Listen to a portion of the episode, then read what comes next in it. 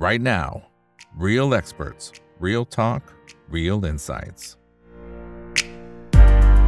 สวัสดีครับ สวัสดีเพื่อนเพื่อนนักทุนทุกคนนะครับ นี่คือไรนาวบายอีกบรรพททุกเรื่องที่นักทุนต้องรู้นะครับ และสำหรับวันนี้เรื่องที่เราต้องรู้คือการทำความเข้าใจรูปแบบในการทำธุรกิจนะครับของบริษัทหนึ่ง ซึ่งในช่วงปลายสัปดาห์นี้กำลังจะเข้ามาจดทะเบียนอยู่ในตลาดหลักทรัพย์แล้วนะครับ ก็น่าตื่นเต้นมากๆนะครับ ผมเข้าไปดูตัวรูปแบบของการทำธุรกิจแล้วน่าสนใจ ตัวรายได้ไม่ต้องพูดถึงเลยนะครับ สูงมากๆครับวันนี้ได้รับเกียรติจาก 2 ท่านนะครับ คุณสินีนุชโกกะนุทาพรครับกรรมการผู้จัดการบริษัทไทยอีสเทิร์นกรุ๊ปโฮลดิ้งจำกัดมหาชนครับสวัสดีครับคุณนุชครับผม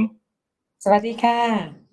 ครับและอีกหนึ่งท่านนะครับ คุณวงกฤษเจียมศรีพงศ์ครับ ประธานเจ้าหน้าที่บริหารด้านกลยุทธ์องค์กรสวัสดีครับ บริษัทไทยอีสเทิร์นกรุ๊ปโฮลดิ้งจำกัดมหาชนนะครับ สวัสดีครับ เดี๋ยวใช้ตัวย่อว่าสวัสดีครับ TEGH นะครับผมอ่าสำหรับทางด้านของบริษัท TEGH นะครับผมต้องบอกเลยนะครับว่าไทยอีสเทิร์นนะครับก็เป็นหนึ่งในผู้ผลิตและจำหน่ายยางธรรมชาติ และผู้ผลิต และจำหน่ายน้ำมันปาล์มดิบรายใหญ่ในภาคตะวันออกนะครับแล้วยังเป็นหนึ่งในผู้ผลิตพลังงานทดแทนประเภทพลังงานชีวภาพแบบครบวงจรด้วย นี่ถือว่าเป็นรายใหญ่ในพื้นที่ EEC เลยนะครับผมเกรินแค่นี้ก่อนนะฮะแล้วก็ดูในเชิงของตัวรายได้ ผมส่วนตัวนะผมรู้สึกตื่นเต้นมาก นี่ถือว่าเป็นบริษัทยักษ์ใหญ่ของประเทศไทยเลยทีเดียวนะครับ ปีล่าสุดทำยอดขายไปตัวเลขกลมๆ11,000 ล้านบาทนะครับ กว่าจะมาถึงจุดนี้คุณนุชช่วยเล่าให้ฟังหน่อยครับว่าผ่านร้อนผ่านหนาวมาอย่างไรบ้างครับผม ค่ะ สวัสดีค่ะ บริษัทไทยอีสเทิร์นกรุ๊ปโฮลดิ้งจำกัดมหาชนนะคะ หรือ TEGH นะคะ เราเริ่มก่อตั้งมาตั้งแต่ปี 1991 นะคะ โดยการที่เริ่มก่อสร้างโรงงานสกัดน้ำมันปาล์มดิบแห่งแรกของภาคตะวันออกนะคะ แล้วก็ต่อมาเนี่ยเราก็ขยายสู่ธุรกิจของอุตสาหกรรมน้ำยางข้น แล้วก็ขยายสู่ธุรกิจยางแท่ง แล้วก็ยางแท่งเกรดพิเศษตามลำดับ ในช่วง 20 ปีแรกของการเติบโตเนี่ยเราถือว่าเราเป็นการเติบโตแบบ organic growth นะคะ คือมีการขยายกำลังการผลิต ขยายธุรกิจ แล้วก็ขยายสาขา ปัจจุบันนี้เนี่ยเราก็มีสาขาทั้งในภาคตะวันออก ภาคตะวันออกเฉียงเหนือนะคะ แล้วก็มีแอเรียที่เราเตรียมตัวสำหรับรองรับการเติบโตในอนาคตในภาคกลางนะคะ หลังจากนั้นเนี่ยในในการเติบโตช่วงถัดมาเนี่ยจะเป็นช่วงซึ่งอยู่ในภาวะจริง ๆ แล้วเนี่ยเป็นวิกฤตช่วงที่เป็น subprime crisis นะคะ ช่วงนั้นเนี่ยเราได้มีโอกาสที่จะได้มีการร่วมทุน แล้วก็เป็นพันธมิตรทางธุรกิจกับลูกค้าของเรา ซึ่งเป็น global strategic partner ของเราทั้งในธุรกิจยางพารา แล้วก็ธุรกิจปาล์มน้ำมันนะคะ ซึ่งเราก็ได้ partner ของเรามาในช่วงนั้นเนี่ยอยู่ 2 เจ้าหลักๆ ก็คือส่วนของ Sumitomo Rubber Industry จากประเทศญี่ปุ่น แล้วก็ Sandabi นะคะจากอ่าที่ซึ่งเป็นผู้ ชั้นนำในเรื่องของผู้ผลิตน้ำมันปาล์มแล้วก็แปรรูปน้ำมันปาล์มของมาเลเซียนะคะ แล้วก็จากนั้นเนี่ยเราก็ได้มีการขยายนะคะ สู่ธุรกิจในเรื่องของการ growth ที่ที่เป็นลักษณะของ sustainable growth โดยการที่เราเนี่ยมีการ diversify ธุรกิจของเราเนี่ยไปสู่อุตสาหกรรมที่เป็นการสร้างพัฒนารูปแบบอุตสาหกรรมที่เราเรียกว่าเป็นอุตสาหกรรมเชิงนิเวศแบบครบวงจรนะคะ เราก็ได้ก้าวเข้าสู่อุตสาหกรรมพลังงานทดแทน แล้วก็การรับบริหารจัดการ อินทรีย์นะคะ ซึ่งหลักๆเลยเนี่ยก็คือถ้าพูดถึง TGS เนี่ยเราก็ดำเนินการเนี่ยผ่านทั้งหมด 12 บริษัทนะคะแบ่งเป็น 3 กลุ่มธุรกิจหลักนะคะ ธุรกิจแรกเนี่ยจะเป็นธุรกิจของยางพารานะคะ ซึ่งจะอยู่ในโซนสีเขียวนะคะ เรามีโรงงานน้ำยางข้น มีโรงงานยางแท่งนะคะ โรงงานยางแท่งเนี่ยเรามีอยู่ 2 โรงนะอยู่ที่จังหวัดชลบุรี แล้วก็มีโรงงานยางแท่งที่ร่วมทุนกับ Sumitomo Rubber Industry อยู่ที่อุดร แล้วเรายังมีสวนยางพารานะคะขนาด 6,300 ไร่ที่เป็นบริษัทร่วมทุนนะคะกับทาง Sumitomo เนี่ยอยู่ที่หนองบัวลำพู สำหรับกลุ่มธุรกิจที่2เนี่ยเป็นกลุ่มธุรกิจที่เกี่ยวข้องกับน้ำมันปาล์มดิบนะคะอยู่ในโซนสีส้มที่ท่านเห็นนะคะ ซึ่งในกลุ่มนี้เองเนี่ยก็คือเรามีโรงงานสกัดน้ำมันปาล์มดิบอยู่ที่จังหวัดชลบุรี แล้วเราก็มีโรงงานสกัดน้ำมันปาล์มดิบที่เราร่วมทุนกับซามดาบี้อยู่ที่จังหวัดตราดอีกหนึ่งโครงการนะคะ ซึ่งเป็นโรงงานสกัดน้ำมันปาล์มดิบแห่งแรกในจังหวัดตราดเช่นกัน แล้วก็ยังมีกิจการที่เราร่วมทุนกับ Global Green Chemical อีกหนึ่งโครงการก็คือโรงงานสกัดน้ำมันเมล็ดในปาล์มนะคะ แต่ว่าต่อมาเนี่ยในต้นปี 65 ที่ผ่านมาเนี่ยเราได้มีการ restructure แล้วก็ได้มีการซื้อหุ้นจาก GGC ทำให้ปัจจุบันนี้เองเนี่ยในกลุ่มของโรงงานสกัดน้ำมันเมล็ดในปาล์มเนี่ยเราถือหุ้น 100%สำหรับกลุ่มธุรกิจสุดท้ายเนี่ยและที่เป็นธุรกิจหลักก็คือธุรกิจในเรื่องของการรับบริหารจัดการเรื่องกากอินทรีย์แล้วก็การผลิตพลังงานทดแทน ประเภทพลังงานชีวภาพนะคะ โดยปัจจุบันนี้เองเนี่ย TGH เนี่ยถือเป็นผู้ผลิตและจำหน่ายยางธรรมชาติ แล้วก็เป็นผู้ผลิตน้ำมันปาล์มดิบรายใหญ่ในภาคตะวันออก แล้วก็ เราเนี่ยก็ยังเป็นผู้ผลิตพลังงานทดแทนประเภทพลังงานชีวภาพ แบบครบวงจรรายใหญ่ ในพื้นที่ระเบียงเศรษฐกิจภาคตะวันออกหรือ EEC ค่ะอืมอืมครับ จากการที่เราทำธุรกิจมากว่า 25 ปีนะครับ ตรงนี้มันถือว่าเป็นข้อได้เปรียบของทั้งองค์กรยังไงบ้างครับผมคุณนุชเออ25 ปีที่ผ่านมาในเรื่องของที่เรายังธุรธุรกิจเอ่อของยางพาราแล้วก็ปาล์มน้ำมันเนี่ย สิ่งที่เราทำแล้วก็ออกมาเป็นลักษณะที่ โมเดลที่เราได้สร้างขึ้นเนี่ยเราเรียกว่าเราสร้าง ecosystem ของเราเองนะคะบนพื้นที่ 1,000 กว่าไร่เนี่ยเราแบ่งการใช้ประโยชน์ของเราออกมา โดยแบ่งเป็น 400 ไร่เนี่ยเป็นพื้นที่อุตสาหกรรมที่ TGH เนี่ยใช้ประโยชน์อยู่ แล้วก็มีพื้นที่ประมาณ 700 กว่าไร่ที่เราทำเป็นเอ่อเขตประกอบการอุตสาหกรรม ซึ่งอยู่ในพื้นที่ติดกัน การที่เราพัฒนา business model นี้เองเนี่ยเราเรียกโมเดลนี้ว่าเป็นอุตสาหกรรมที่เป็นเชิงนิเวศนะคะ เพื่อเติบโตไปคู่กับชุมชน แล้วก็ดูแลสิ่งแวดล้อมอย่างสมดุล ในโมเดลธุรกิจนี้เองเนี่ยเราพัฒนาทางด้านแหล่งน้เราพัฒนาเรื่องการจัดการของเสีย เราพัฒนาการเอ่อเราพัฒนาเรื่องของการจัดการพลังงานร่วมกัน ซึ่งเรารวมเรียกโมเดลนี้ว่า Thai Eastern Symbiosis นะคะเป็นการจัดการเพื่อสร้างความยั่งยืนร่วมกัน ใช้ทรัพยากรร่วมกันอย่างคุ้มค่า แล้วก็ลดการปลดปล่อยของเสียให้เป็นศูนย์ รวมทั้งลดการปลดปล่อยคาร์บอนไดออกไซด์ออกสู่ชั้นบรรยากาศนะคะแล้วโมเดลนี้เองเนี่ยก็ยังเป็นโมเดลที่สามารถสร้างผลตอบแทนที่ยั่งยืน เพราะฉะนั้นเนี่ยในการที่เราสร้าง Tyson Symbiosis เนี่ยจะเป็นโมเดลที่เราสามารถที่จะเติบโตต่อไปในอนาคตได้อย่างยั่งยืน อันนี้คือที่เราใช้ระยะเวลามา 25 ปี นอกจากนี้เองเนี่ย สินค้าของเราเนี่ยถือว่าเป็นสินค้า commodity แต่ว่าเป็นสินค้า commodity ที่เป็นวัตถุดิบสำคัญ ที่ใช้ไปในไปแปรรูปเป็นสินค้าเพื่อการอุปโภคและบริโภคต่างๆ ซึ่งเราถือว่าเราเนี่ยเป็นส่วนสำคัญส่วนหนึ่งของ supply chainในในอุตสาหกรรมที่ไปทำเครื่องอุปโภคบริโภคสำหรับที่เราใช้ในชีวิตประจำวันของเรานะคะเราจึงเลือกที่จะสร้างความแตกต่างจากคู่แข่งของเราโดยการที่เรามีการพัฒนาประสิทธิภาพกระบวนการผลิต เพื่อเน้นการผลิตสินค้าแบบพรีเมียมคุณภาพนะคะเราพัฒนาในเรื่องของ R&D Center ที่ทันสมัย แล้วก็มีความร่วมมือในเรื่องของงานวิจัยเนี่ยกับลูกค้าและองค์กรมหาชนของเรานะคะเพื่อการพัฒนาวิจัยแล้วก็ปรับปรุงผลิตภัณฑ์ของเรา รวมถึงเรายังออกแบบกระบวนการของเราเนี่ยให้สามารถ customize คุณภาพให้กับลูกค้าได้ อันนี้คือจุดเด่นของเราก็คือว่าในการที่เราผลิตเนี่ยปกติในสินค้า commodity เนี่ยส่วนใหญ่จะผลิตเป็นแบบ mass product แล้วก็เป็นการผลิตเพื่อขาย แล้วก็ใช้เป็นลักษณะของการที่เน้นปริมาณมาก ๆ เพื่อที่จะลดต้นทุน แต่สินค้าของเรากระบวนการของเราเนี่ยเป็นกระบวนการที่เน้นในเรื่องของ customizeคุณภาพ ให้กับลูกค้าแบบเฉพาะราย เพราะฉะนั้นเนี่ยลูกค้าที่นำไปใช้เนี่ยปกติที่เราที่เราได้มีการศึกษาความต้องการของลูกค้าเนี่ยลูกค้าแต่ละเจ้าโรงงานที่เป็นผู้ผลิตยางล้อรถยนต์พรีเมียมแบรนด์ต่างๆเนี่ยถึงแม้ว่าจะเป็นแบรนด์เดียวกัน แต่ว่าแต่ละโรงงานลูกค้าตั้งเนี่ยลูกค้าจะมีความต้องการที่ไม่เหมือนกัน จุดเด่นของเรากระบวนการของเราเนี่ยสามารถคัสตอมไมซ์คุณภาพกับลูกค้าได้ในแต่ละเซกเมนต์ที่ลูกค้าต้องการ นอกจากนี้นะคะ เราพัฒนาสินค้าของเรา แล้วก็สร้างมาตรฐานสินค้าของเราเป็น eco products คำว่า eco products เนี่ยหมายถึงว่าสินค้าของเราเนี่ย low carbon นะคะเราเป็นสินค้าที่มีคาร์บอนฟุตพิ้นต่ำกว่าค่าเฉลี่ยอุตสาหกรรม สินค้าของเราเนี่ยเป็นสินค้าที่สามารถตรวจสอบย้อนกลับได้ถึงแหล่งที่มา นะคะตั้งแต่สวนนะคะที่ปลูก แล้วก็นอกจากนี้เนี่ยสินค้าของเราเนี่ยยังเป็นสินค้าซึ่งมี sustain- sustainability standard เรามีวัตถุดิบนะคะที่ได้รับการรับรองการจัดการสวนป่าอย่างยั่งยืน การจัดการสวนปาล์มอย่างยั่งยืน รวมถึง global organic latex นะคะแล้วเรายังสร้างความเข้มแข็งของเรา ในการที่พัฒนาองค์กรของเราเนี่ยเป็นพันธมิตรทางธุรกิจกับลูกค้าของเรา เพื่อสร้างห่วงโซ่คุณค่าที่ยั่งยืน เราจึงสามารถที่จะเป็นผู้ที่สามารถสร้าง sustainable sustainable supply chain ในอุตสาหกรรมยางพาราและปาล์มน้ำมัน อันนี้คือจุดเด่นที่เราสร้างมาตลอด 25 ปีค่ะ ครับผมขอบพระคุณมากนะครับอ่านี่จะได้เห็นภาพเพิ่มมากยิ่งขึ้นด้วยนะครับ เมื่อสักครู่นี้มีคีย์เวิร์ดหลายตัวที่น่าสนใจนะครับ เรื่องของ sustainable เนี่ยก็จะเป็นอีกส่วนหนึ่งด้วยนะครับเดี๋ยวผมขออนุญาตสลับมาที่คุณวงกฤษนะครับ ให้ภาพในมุมของตัวโครงสร้างรายได้หน่อยนะครับ เมื่อสักครู่นี้จริงๆแล้วเนี่ยคุณนุชได้เกริ่นไปบ้างบางส่วนแล้วนะครับ บอกว่าเราทำธุรกิจหลักๆ ก็จะมีตัวยางพาราปาล์มน้ำมันตัวพลังงานทดแทนอื่นๆนะครับ ทีนี้ถ้าเป็นพระเอกของเราเลยนะครับ คือตัวไหนอย่างไร แล้วก็สัดส่วนเป็นอย่างไรนะครับ อันนี้คุณผู้ชมจะได้เห็นภาพครับ ครับก็ในส่วนของโครงสร้างรายได้นะครับ ในปี 2021 เนี่ยเรามีรายได้ทั้งหมด 11,000 ล้านนะครับ โดยในนั้นเนี่ยจะเป็น 83%เนี่ยจะเป็นธุรกิจยางพารานะครับ ในธุรกิจยางพาราเนี่ย 90%เนี่ยจะเป็นยางแท่งนะครับ ซึ่งขายกับผู้ผลิตล้อรถยนต์นะครับ แล้วก็อีก 10%เนี่ยเป็นน้ำยางข้นนะครับ แล้วก็ในนั้นเนี่ย 16%เนี่ยจะเป็นธุรกิจอ่าน้ำมันปาล์มดิบนะครับ แล้วก็จะมีพลังงานทดแทนเนี่ยประมาณ 1%นะครับ เรียนนิดนึงในส่วนพลังทดแทนเนี่ยจริงๆเรามีรายได้ก็คือค่ากำจัดกับอินทรีย์ การขายแก๊สแล้วก็การขายไฟนะครับ แต่การขายแก๊สขายไฟเนี่ยส่วนใหญ่เป็นการขายภายในกลุ่มบริษัทนะครับเวลารวมรายได้เนี่ยเลยมีการ eliminate ออกนะครับ ก็เลยเหลือแค่ประมาณ 1%แค่นั้นนะครับ แล้วก็ในปีอ่า2022 6 เดือนแรกนะครับ เราก็มาสามารถทำมาได้ในถึง 7,500 ล้านไปแล้วนะครับ โดยในแง่ของตัวยางพาราเนี่ยจะเหลือ 75 นะครับ แล้วก็ธุรกิจเกี่ยวกับปาล์มเนี่ยจะขึ้นเป็น 23 นะครับ อย่างที่คุณสินินุชเรียนให้ทราบนะครับ เรามีการซื้อหุ้น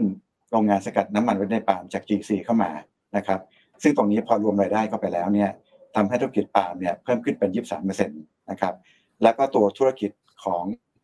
อพลังงานทดแทนเนี่ยยังคงเป็นที่หนึ่งนะครับ ก็อย่างที่เรียนให้ทราบก็คือเป็นการที่ขายภายในนะครับเลยมีการเอเมดออกเวลาคิดเป็นรายได้ครับ อืมครับแต่ทีนี้ถ้าถ้าดูเทรนด์ในช่วงประมาณ2อสปีล่าสุดนะครับในในเชิงของสัดส่วนนะครับ คือจะเห็นว่าตัวธุรกิจที่เป็นพระเอกของเราเนี่ยคือตัวยางนะครับเอ่อสัดส่วนจริงๆจริงๆถือว่าเยอะมากนะครับ แต่ว่าดูจะมีสัดส่วนที่เล็กลงเมื่อเปรียบเทียบกับในช่วงปีก่อนหน้านู้นนะครับ อย่างปี 62เนี่ยประมาณสัก 84.5%นะครับเอ่อตอนนี้ล่าสุดประมาณสัก 75.5%นะครับเอ่อแต่ว่าตัวที่เพิ่มเนี่ยดูเหมือนจะเป็นตัวน้ำมันปาล์มดิบนะครับเพิ่มขึ้นมาจากก่อนหน้านั้น 14.4%ตอนนี้ก็ขึ้นมา โอ้เยอะเหมือนกันนะครับนะฮะก็ประมาณ 23.7%นะครับคร่าวๆเป็นตัวเลขกลมๆนะครับ ทีนี้ไม่แน่ใจว่ามันมันมีเหตุผลอะไรที่สามารถอธิบายได้ หรือว่าจริงๆแล้วไอ้ตัวน้ำมันปาล์มเนี่ยมันมันแค่เค้กก้อนใหญ่เพิ่มมากขึ้น สัดส่วนมันก็เลยเพิ่มมากขึ้น แต่ว่าไอ้ตัวธุรกิจหลักของเราจริงๆอาจจะไม่ได้ลดหรอกนะครับ อะไรคือคำเหตุอธิบายตรงส่วนนี้ครับผม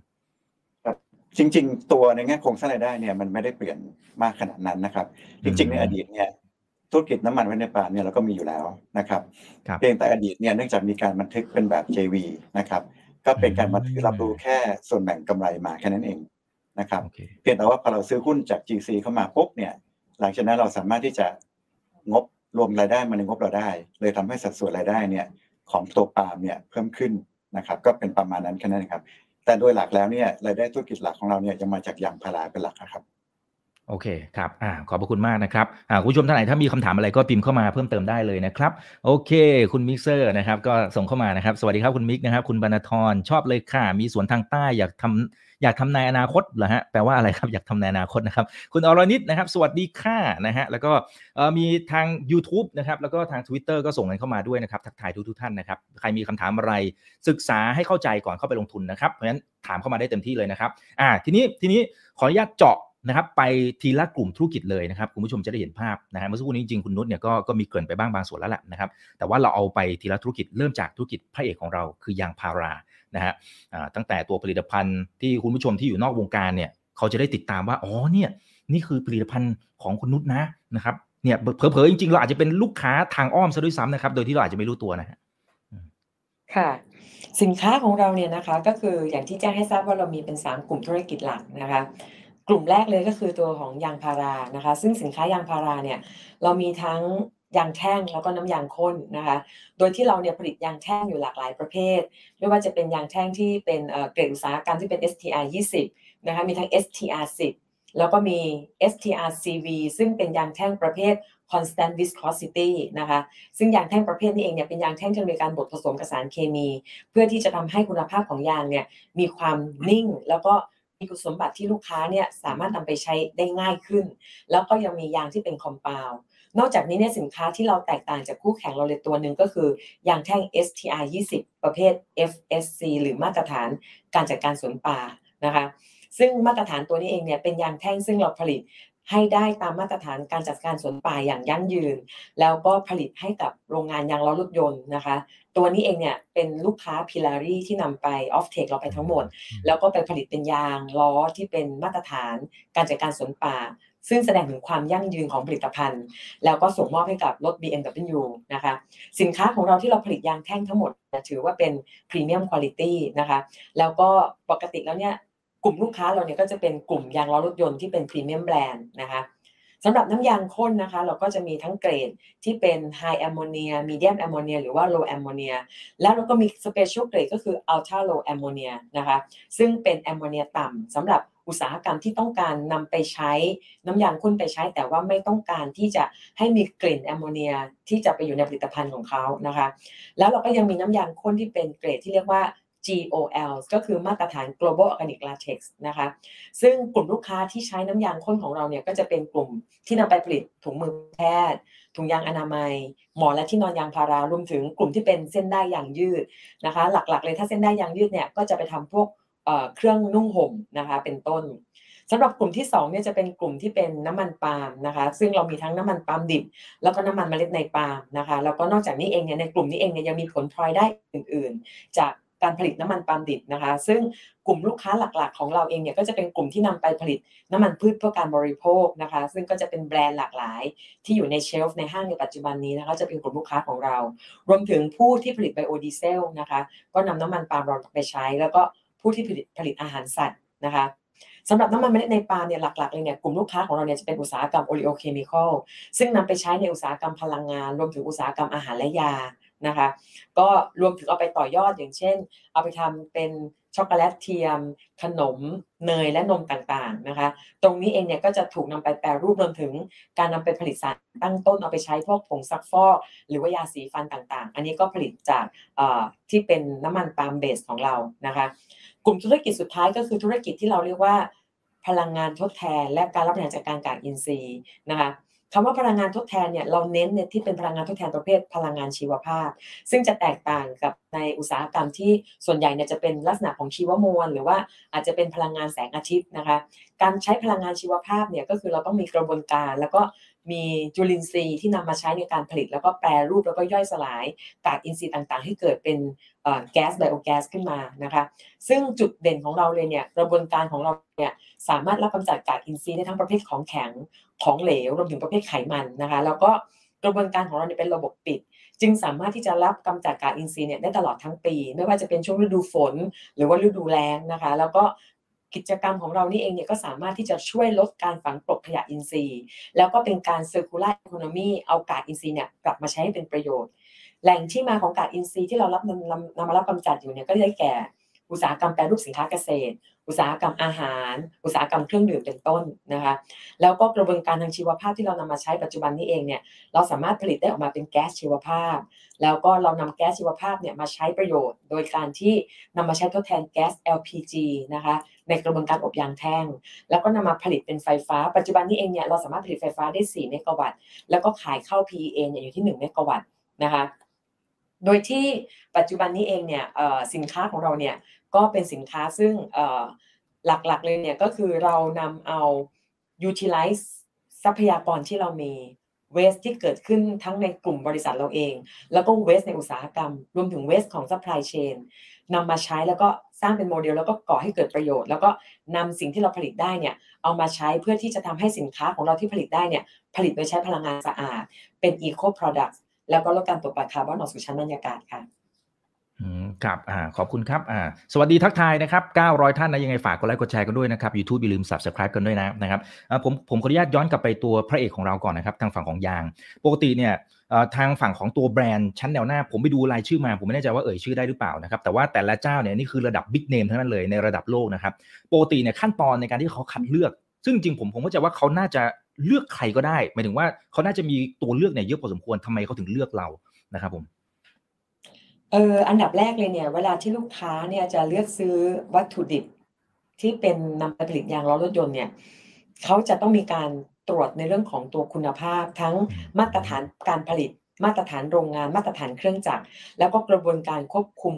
คุณภาพ แล้วก็ตรวจสอบคุณภาพต่างๆ ลูกค้าเนี่ยจะมีกลขั้นตอนในการ approve supplier นะคะ โดยการที่ปกติแล้วเนี่ยขั้นตอนที่จะ approve ได้เนี่ย ถ้าเป็นลูกค้าพรีเมียมจริงๆเนี่ยจะใช้ระยะเวลาต่อรายเนี่ยไม่ต่ำกว่า 2 ปี แล้วก็บางรายเนี่ย approve ที่เป็นแบรนด์แล้วสมมติว่าเราได้รับแบรนด์ลูกค้ามาหนึ่งแบรนด์แล้วเรา approve แบรนด์แล้วเนี่ยถ้าเขามีโรงงานหลาย ๆ โรงงานเนี่ยถ้าเป็นลูกค้าพรีเมียมเนี่ยเขาจะ approve ทีละโรงงานด้วย เราใช้ระยะเวลาที่เราผ่านมา 25 ปีในการ approve ตรงนี้เนี่ยกับ premium quality แล้ว จุดเด่นของเราเลยก็คือว่าสินค้าของเราเนี่ยเป็น premium products อย่างที่แจ้งให้ทราบว่ากระบวนการของเราเนี่ยสามารถที่จะ customize quality ให้กับลูกค้าแต่ละกลุ่มแต่ละกลุ่มได้ แล้วก็สามารถที่จะรักษาคุณภาพ ให้มีความสม่ำเสมอ จุดนี้คือจุดสำคัญครับเพราะว่ายางล้อรถยนต์เนี่ยเป็นสินค้าที่ถือว่าเป็น safety แล้วก็ปกติแล้วเนี่ยวัตถุดิบที่จะนำไปใช้ในการผลิตยางล้อรถยนต์เนี่ยลูกค้าเนี่ยจะต้องนำวัตถุดิบของเราเนี่ยไปขึ้นรูปเป็นยางล้อ ขึ้นรูปเป็นยางล้อเสร็จแล้วเนี่ยทดสอบวิ่งให้หมดอายุ เพื่อที่จะดูว่าวัตถุดิบของเราเนี่ยสามารถที่จะตรงตามมาตรฐานยางล้อรถยนต์ได้หรือไม่ แล้วก็ปกติแล้วเนี่ยคำว่า safety ของยางล้อรถยนต์เนี่ยถ้ากระบวนการการผลิตเนี่ยมีสิ่งปลอมปนหลุดเข้าไปในยางแท่งของเรา และกระบวนการลูกค้าเนี่ยดีเทคไม่เจอแล้วไม่สามารถที่จะเอาออกได้ สิ่งที่จะเกิดขึ้นก็คือ แค่ก้อนกรวดก้อนเดียวเล็ก ๆ เนี่ยถ้าหลุดเข้าไป เวลาที่ไปอยู่ในยางล้อรถยนต์แล้วนะคะ เวลาลูกค้าวิ่งเนี่ยเอาไปวิ่งบนถนนเนี่ยเวลาล้อรถยนต์บดถนนแล้วจะเกิดความร้อนเนี่ยถ้ามันเกิดมีสิ่งปลอมปนอยู่ในล้อรถยนต์ ก้อนกรวดอันนี้เนี่ยมันจะทำให้เกิดเป็นรูอากาศ แล้วอาจจะทำให้ยางระเบิดได้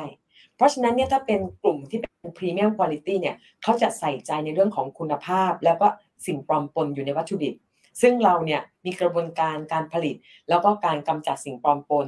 ที่มีประสิทธิภาพ นอกจากนี้เนี่ยห้องปฏิบัติการของเรานะคะ เรายังเป็นห้องปฏิบัติการที่ มีอุปกรณ์แล้วก็มีความทันสมัย ซึ่งปกติแล้วลูกค้าที่เป็นพรีเมียมแบรนด์ต่างๆเนี่ยเขาจะมีการวิจัยและพัฒนาผลิตภัณฑ์อยู่ตลอดเวลา เราเนี่ยจะได้รับการคัดเลือกจากลูกค้า เป็นโรงงานต้นแบบในการที่จะผลิตผลิตภัณฑ์ใหม่ ๆ หรือว่าในการออกสเปคสินค้าใหม่ ๆ แล้วก็ทดสอบในการกระบวนการผลิตจริงนะคะตรงนี้เนี่ยก็ทำให้เราเองเนี่ยมีความสัมพันธ์ที่ดีกับลูกค้า นอกจากนั้นเนี่ยในการที่เราผลิตสินค้าในการที่เป็น premium brand เนี่ยเราจะต้องมีมาตรฐานการบริการ การบริการเนี่ยเพราะว่าลูกค้าที่เป็นยางล้อรถยนต์เนี่ยปกติแล้วเนี่ยเขาจะไม่สต็อกสินค้าเอาไว้เยอะ และลูกค้าของเราเนี่ยมีกระจายอยู่ทุกภูมิภาคทั่วโลก เพราะฉะนั้นเนี่ยการโลจิสติกในเรื่องของการส่ง Delivery on time Delivery ถือว่าเป็นสิ่งสำคัญ แล้วก็เราจะต้องมีการวางแผนการจัดการของเราเนี่ยให้สอดรับกับการผลิตของลูกค้าณเวลาที่ลูกค้ามีการขยายกำลังการผลิตเนี่ยเราก็จะต้อง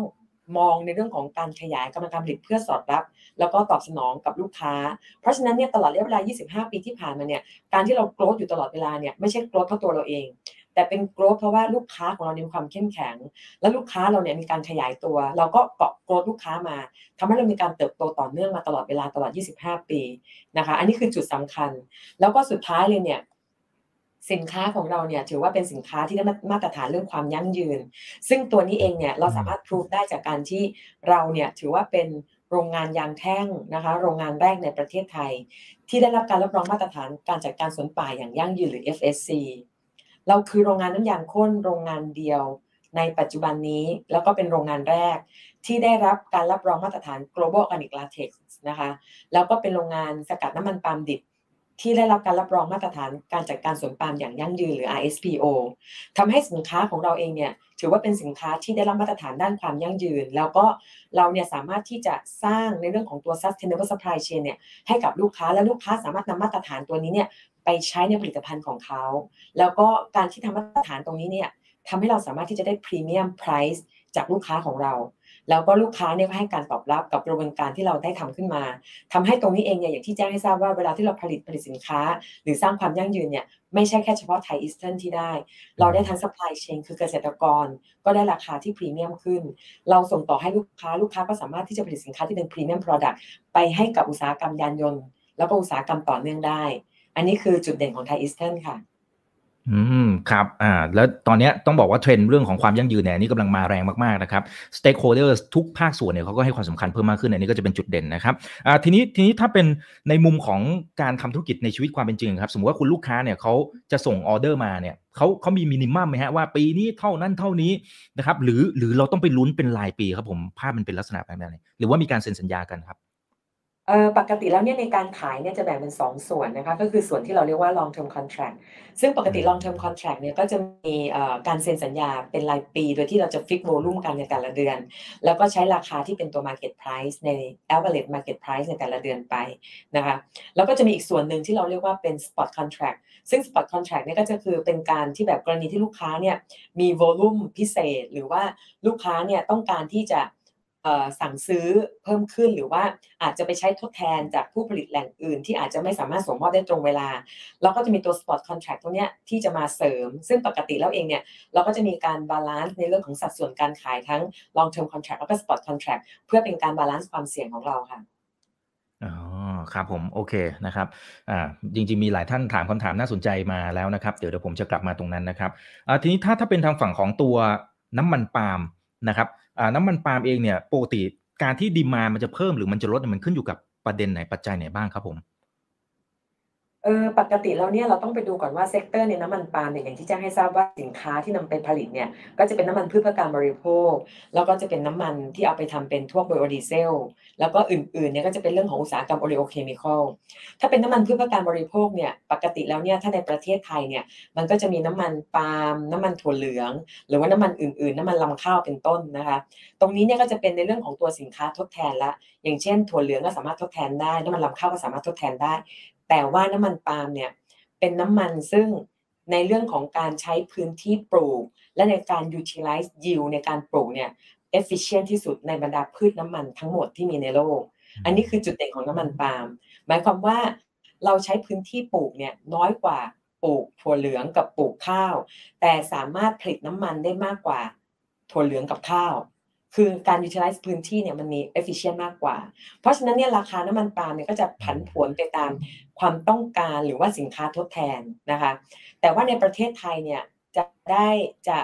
ได้เปรียบกว่าประเทศอื่น ๆ เพราะว่าจริง ๆ แล้วเองเนี่ยประเทศไทยเป็นประเทศที่มีความสมดุลในเรื่องของตัวดีมานแล้วก็ supply ของน้ำมันปาล์มแล้วในประเทศไทยเนี่ยเรายังมีนโยบายในเรื่องของตัวไบโอดีเซลที่จะนำไปอย่างเช่น B ก่อนหน้านี้เราเป็น B10 แล้วก็เปลี่ยนมาเป็น B7 และปัจจุบันเป็น B5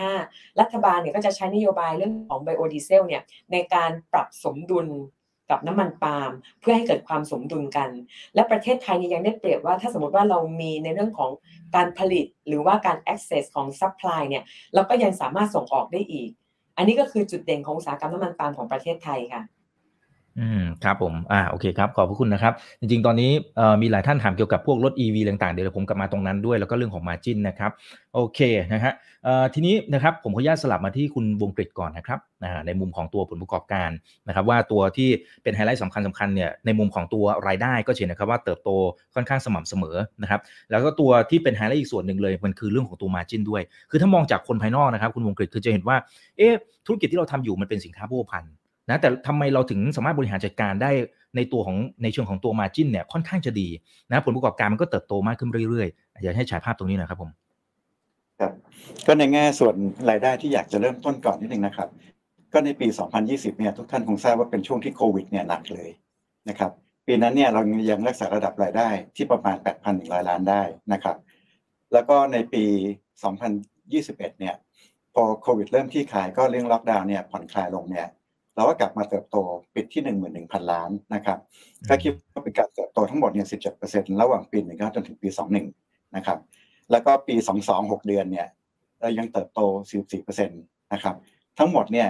เป็นการเติบโตทั้งในแง่ปริมาณการขายแล้วก็ราคานะครับ ไม่ใช่แค่ราคาอย่างเดียวเราขายได้เยอะขึ้นด้วยนะครับ คราวนี้ส่วนที่เป็น cross margin นะครับ ในปี 20 กับ 19 เนี่ย เป็นปีที่ไม่ปกตินิดนึงก็เรื่องโควิดนะครับ แล้วก็ในช่วงนั้นเนี่ยของเราก็คือในที่ผ่านมาเนี่ยตัวอย่างเป็นพระเอกเรานะครับ เราก็ใช้ตัวที่มาขยายกับตัวอย่างในค่อนข้างเยอะนะครับ แล้วก็ในปี 1920 เนี่ยเราเริ่มมาปรับธุรกิจปาล์มนะครับโรงงานปาล์มเราเก่านิดนึงนะครับ ก็มีการซ่อมนะครับ และจากการที่ในแง่ของตัวอย่างเนี่ยในแง่ของที่เรียนให้ทราบก็คือ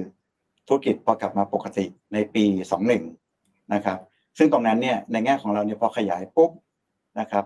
ที่เราสามารถที่รักษาสเปดได้ดีเนี่ย เพราะว่าพอขยายปุ๊บเนี่ย ต้นทุนค่าเสื่อมต่อหน่วยก็ลดลง ต้นทุนค่าแรงต่อหน่วยก็ลดลงนะครับเล็กอันหนึ่งก็คือเรื่องของการใช้พลังงานด้วยนะครับของเราเนี่ยใช้แก๊สทดแทน LPG จากภายนอกใน 90%นะครับ แล้วเราผลิตไฟเนี่ยเพื่อทดแทนไฟที่ใช้จาก PA เนี่ย 50%นะครับ ตรงนี้ก็เป็นเหตุผลที่ทำให้เรายังรักษา margin ได้ค่อนข้างดีนะครับ แล้วก็อย่างที่ให้ทราบที่เรียนให้ทราบคือตัวปาล์มเนี่ยปี 21เนี่ยเราสามารถที่จะปรับปรุงคุณภาพได้ระดับหนึ่งนะครับ แล้วเราก็มีแผนปรับปรุงต่อเนื่อง เพื่อทำให้อัตราการสกัดน้ำมันปาล์มเนี่ยดีขึ้นนะครับ แล้วก็ปรับปรุงเรื่องคุณภาพน้ำมันปาล์มนะครับ ซึ่งตรงนี้อนาคตเนี่ยจะทำให้ในแง่ของผลกำไรของปาล์มดีขึ้นด้วย แล้วก็จากปี 22 ที่เห็นนะครับ ก็เรียนนิดหนึ่งในแง่ของ margin gross margin จะมีการตกนิดหนึ่งนะครับ เรื่องธุรกิจเนี่ยตัวยางจะเป็นตัวที่ margin สูงกว่านะครับแล้วก็ตัวปาล์มเนี่ยธุรกิจมันจะมาจิ้นต่ำกว่าหน่อยนะครับก็อย่างที่เรียนให้ทราบว่าตัวปาล์มในปี 22เนี่ยมีส่วนแบ่งรายได้เยอะขึ้น ก็เลยเป็นตัวที่ฉุดให้ตัว gross margin เนี่ยลดลงนะครับแต่ถ้าดูในเชิงตัวเลขแล้วเนี่ยจะเห็นว่าเพิ่มขึ้นมาค่อนข้างเยอะนะครับจากปี 1920เนี่ยเรามี gross margin แค่ปีละ 600 ล้านนะครับปี 21เนี่ยขึ้นเป็นเกือบ 1,200 ล้านนะครับ แล้วก็ปี 22 จะเห็นว่าเราขึ้นมาจาก 570 ล้านเนี่ยเป็นถึง 710 ล้านนะครับ ตัวนี้ก็เป็นตัวที่ค่อนข้างเด่นของเราว่า เรายังสามารถรักษาการเติบโตของ gross profit ได้ คราวนี้ในแง่ของ net profit เนี่ยก็เห็นภาพอีกนิดนึงก็คือว่าที่ gross ดีขึ้นเนี่ยไม่ใช่ดีขึ้นที่ gross นะครับแต่ของเราเนี่ย selling admin ต่อรายได้เนี่ยเราต่ำลงด้วยนะครับก็จะเป็นตัวที่ทำให้ในแง่ของตัว net profit margin เนี่ยของเราปรับตัวดีขึ้นเยอะ นะครับในปี 21 ขึ้นเป็น 5 แล้วก็เราสามารถทำ net profit ได้เนี่ยถึง 560 ล้าน คราวนี้มาดูที่ปี 22 ไม่ใช่ปี 21 นิดนึงนะครับเรายังสามารถทำ net profit ที่โตได้จาก 260 ล้านเป็น 370 ล้านนะครับแล้วก็อย่างที่เรียนให้ทราบ net profit นะครับยังเมนเทนได้ 4.9 เมื่อกี้ gross ลดลงแต่เราสามารถที่จะบริหาร selling admin ได้ดีนะครับและทำให้ net profit เราเนี่ยอยู่ระดับที่คงเดิมได้ในปี 22 นะครับ ก็นี่เป็นในแง่ของไฮไลท์ของตัวผลกำไรของเราในช่วง 3 ปีที่ผ่านมา แล้วก็ครึ่งปีแรกของปีนี้ครับครับครับเอ่อจากในเรื่องของทั้งประสิทธิภาพอะต่างๆที่ที่เรามีการปรับปรุงนะครับอ่าแล้วก็มีการปรับในเรื่องของตัว product ต่างๆเนี่ยไอตัว margin เอาแค่ gross profit margin ก็ได้ เพราะว่า net net profit มันอาจจะผมไม่แน่ใจว่าผิดกฎหรือเปล่านะครับ ตัว gross ตรงเนี้ยมันมีโอกาสที่จะเพิ่มหรือเบ่งขึ้นไปได้อีกมากน้อยแค่ไหนครับ หรือว่าเราเรามองตัวไหนที่มัน ที่ที่มันจะอยู่ในเลเวลที่สามารถ sustain ได้ในระยะยาวๆครับผม จริงๆ ในแง่ของตรงเน็ตอาจจะพูดพูดยากนิดหนึ่งนะครับแต่ในแง่ gross ที่พูดเนี่ยก็คือคงน่าจะ maintain ระดับ 11%เนี่ยน่าจะได้ อย่างที่เรียนให้ทราบนะครับ ก็คือในแง่ของตัวยางเนี่ยของเราเนี่ยมีการใช้พลังงานทดแทนค่อนข้างเยอะนะครับ แล้วพอการขยายปุ๊บเนี่ยต้นทุนค่าเสื่อมต่อหน่วยเนี่ยก็จะลดลง จริง ๆ ของเราที่ขยายเนี่ยเรามีการลงทุนโครงสร้างพื้นฐานไว้รองรับแล้ว การที่เพิ่มสายการผลิตเนี่ยไม่ได้เพิ่มคาเปกหรือเพิ่มค่าเสื่อมต่อตันอย่างมากนักนะครับ แล้วก็ในส่วนของปาล์มอย่างที่เรียนนะครับ ก็มีการปรับปรุง ซึ่งการที่ทำให้การอัตราการสกัดน้ำมันปาล์มดีขึ้นเนี่ยก็ทำให้ gross margin ดีขึ้นตามไปด้วยแล้วนะครับ และอีกส่วนหนึ่งที่ที่เรียนให้ทราบที่เราได้ประโยชน์อีกส่วนหนึ่งขึ้นมาก็คือเรื่องของพลังงานนะครับ ถ้าดูแล้วเนี่ยราคาน้ำมันขึ้นมาเยอะนะครับ แล้วก็ตัวพลังงานเราทั้งแก๊สเนี่ย ก็จะอิงกับราคา LPG นะครับเป็นอิงค่าความร้อนที่เทียบเคียงกัน แล้วก็ตัวน้ำมันเตา ซึ่งพอสองตัวนั้นราคาขึ้นเนี่ยทำให้ราคาแก๊สที่เราขายได้เนี่ยสูงขึ้นด้วยนะครับ แล้วก็ค่าไฟอย่างที่ท่านทราบก็คือค่า FT ก็ขึ้นนะครับ ก็เป็นรายได้ของธุรกิจนี้ที่ได้เพิ่มขึ้นด้วยเหมือนกันนะครับ ซึ่งเราก็เลยคิดว่าในแง่ของตัวครอสเราเนี่ยน่าจะเมนเทนระดับ 11 11เปอร์เซ็นต์เนี่ยต่อไปได้ในอนาคตนะครับ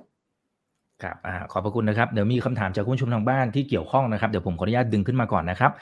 คุณสลิปนะครับบอกว่าตัวสปอตกับ long term contracts เนี่ยมันมีความเสี่ยงจากการผันผวนของราคาวัตถุดิบอย่างไรนะขอความเห็นเกี่ยวกับวิธีในการ hedging นะครับแล้วก็การรักษาอัตราการทำกำไร อันนี้ผมดึงมาสองคำถามรวบเลยนะครับผมค่ะปกติแล้วเนี่ยจริง ๆ แล้วเนี่ยสินค้าคอมม o ดิตี้เนี่ย ลักษณะปกติของเขาเลยก็คือมันจะมีความผันผวนราคา แล้วก็ในความผันผวนตรงนี้เนี่ยมันจะเป็นความผันผวนซึ่งเอ่อเกิดอยู่ที่ตลาดที่เป็นตลาดซื้อขายล่วงหน้าเป็นหลักที่จะเป็นการ drive ราคาขึ้นราคาลง สิ่งที่บริษัทเราทำเนี่ยก็คือเราใช้เทคนิคของการทำ real time management นะคะก็คือว่าอืมประจำวันเนี่ยเราจะมีการ position ในการซื้อ position ในการขาย เรามีตัว long term จริง ๆ แล้วในการขายของเราเนี่ยการขาย long term กับการขายสปอตเนี่ยมันไม่ได้มีความเสี่ยงเลย ถ้าเราสามารถที่จะควบคุมในเรื่องของการ balance position ที่เป็นตัว real time management ของเราได้อย่างมีวินัยนะคะ real time หมายถึงอะไรณวันนี้เนี่ยปกติแล้วเนี่ยเราก็จะรู้แล้วว่าประจำวันแต่ละวันเนี่ยเราสามารถรับซื้อวัตถุดิบ นะคะ sourcing raw mat ได้อย่างไรเท่าไหร่ ต้นทุนเท่าไหร่ แล้วเราก็จะรู้เลยว่าราคาที่เราตั้งขายเนี่ย เราก็จะ cost plus เข้าไป แล้วก็โค้ดเป็นราคาให้กับลูกค้านะคะสำหรับถ้าเป็นลักษณะของตัว long term เนี่ย เรามี long term ที่เป็น long term 1 เดือน ที่เหมือนกับว่า long term average price 1 เดือนกับ long term average price ส่งมอบ 2 เดือนข้างหน้า ตรงนี้เองเนี่ยก็จะทำให้เราเนี่ยสามารถลดความเสี่ยง จากการที่เราจะต้องสต็อกสินค้า ในช่วงที่จะต้องเก็บอย่างเช่นช่วงที่วัตถุดิบช่วง peak season หรือว่าช่วง low season ต่างๆ เพราะฉะนั้นเนี่ยสิ่งที่บริษัทเราทำก็คือ เราใช้ position long term 1 เดือน long term forward 2 เดือน spot contract 1 เดือน แล้วใช้วิธีการบริหารแบบ real time management เพื่อปิดความเสี่ยง แล้วก็ใช้ลักษณะของการ cost plus เพื่อลดราคาให้กับลูกค้าค่ะ อืมครับอ่าขอบพระคุณครับ มีคำถามที่เกี่ยวข้องกับตัวราคาอีกสักเล็กน้อยนะครับ แล้วเดี๋ยวเราค่อยไปดูในแง่ของการระดมทุนนะครับ ว่าจะไปต่อยอดในมุมไหนครับอ่าพี่จิมครับพี่จิมบอกว่า ราคายางตอนนี้ดูเหมือนจะชะลอตัวลงมาบ้างนะครับเอ่อแต่ว่ากำลังการผลิตของเราเนี่ยเพิ่มมากขึ้น ตรงนี้มันมีผลกระทบต่อบริษัทอย่างไรนะแล้วปกติเรามีวิธีการบริหารจัดการเรื่องของราคาขายกับตัวสต็อกสินค้าในมุมไหนอย่างไรนะครับ เออปัจจุบันนี้เองเนี่ยราคาที่ปรับตัวลงมาเนี่ยมันก็เป็นการปรับตัวลงมาจากในเรื่องของภาวะตลาด ซึ่งไม่ได้อยู่นอกเหนือจากความคาดเดาคือไม่ใช่ลักษณะของการเซอร์ไพรส์นะคะแล้วก็จริง ๆ แล้วเองเนี่ยสิ่งที่บริษัทเราทำเนี่ยก็คือว่าเราเองเนี่ยมีลูกค้าอยู่ทุก sector ทั้งในส่วนของตัวทวีปยุโรป กลุ่มลูกค้าที่อยู่ในทวีปเอเชีย กลุ่มอเมริกา กลุ่มญี่ปุ่น